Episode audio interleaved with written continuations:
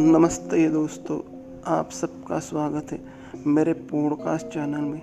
मैं आप ही का दोस्त वैभव बात कर रहा हूँ। चलिए शुरुआत करते हैं आज की स्टोरी आज की स्टोरी शुरुआत होती है एक रेलवे स्टेशन के उधर, वहाँ से।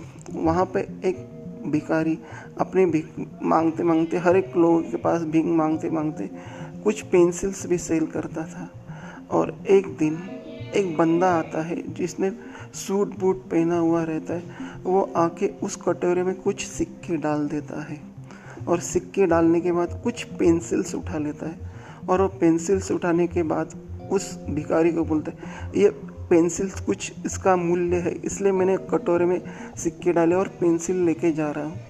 वो बंदा जो सूट बेट पहने वाला है, वो वहाँ से निकल जाता है। निकल जाने के बाद वो भिखारी को एक बात मन में ख्याल रखती है, क्योंकि मैं अगर पेंसिल्स बेच रहा हूँ तो मैं भीख क्यों मांग रहा ये बात उसके मन को छुप जाती है, और तब से वह भिखारी का पेशा छोड़ के सिर्फ़ पेंसिल बेचने लगता है, और अपने आप को ऐसा एक अच्छा इंसान बनाने की कोशिश करता है। और कुछ महीने बाद निकल जाने के बाद एक शाम को एक पार्टी रहती है।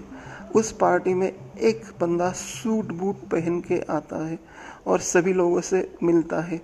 तभी उसी वक्त एक और एक बंदा आता है, जिसने सूट बूट पहना हुआ है, रहता है और आते ही वो जो पहला बंदा जो रहता है, सूट बूट पहना वाला, वो जाके उस बंदे को मिलता है और बोलता है, नमस्ते सर, आपने मुझे पहचाना। वो बोलता है, क्या हुआ? मैंने आपको नहीं पहचाना। क्या मैं आपको जानता हूँ? ऐसा उस बंदे को पूछता है हाँ सर, आप मुझे जानते हैं। नहीं सर, मैं आपको नहीं पहचाना। ऐसा वो बंदा उस दूसरे बंदे को बोलता है, सर, शायद आपको याद नहीं होगी बात।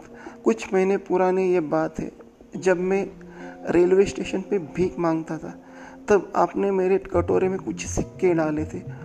और मेरी पेंसिल्स उठाई थी और आपने एक बात कही थी, क्योंकि ये पेंसिल्स का भी मूल्य रहता वो बात आपने कही थी। और वो बात मेरे दिल को इतनी चुभी, उसके वजह से मैंने भिकारी का मेरा पेहा छोड़ के सिर्फ़ पेंसिल्स पे ध्यान दिया और पेंसिल्स बेचने लगा। उस बात के बाद मेरे लाइफ में इतने चेंजेस आ गए आपने मुझे इतना अच्छे तरह से मोटिवेट किया, कुछ उस बातों के मेरे दिल को गहरे से चोट पहुंचाई, मेरे दिल को वो बात लगी, इसलिए मैं आज मेहनत करके इस मुकाम पे हूँ, आपके सामने खड़ा हूँ। अगर दोस्तों, आपको ये कहानी अच्छी लगी है तो प्लीज़ मुझे कमेंट करके बताइए, आपको कौन सा पार्ट अच्छा लगा? धन्यवाद।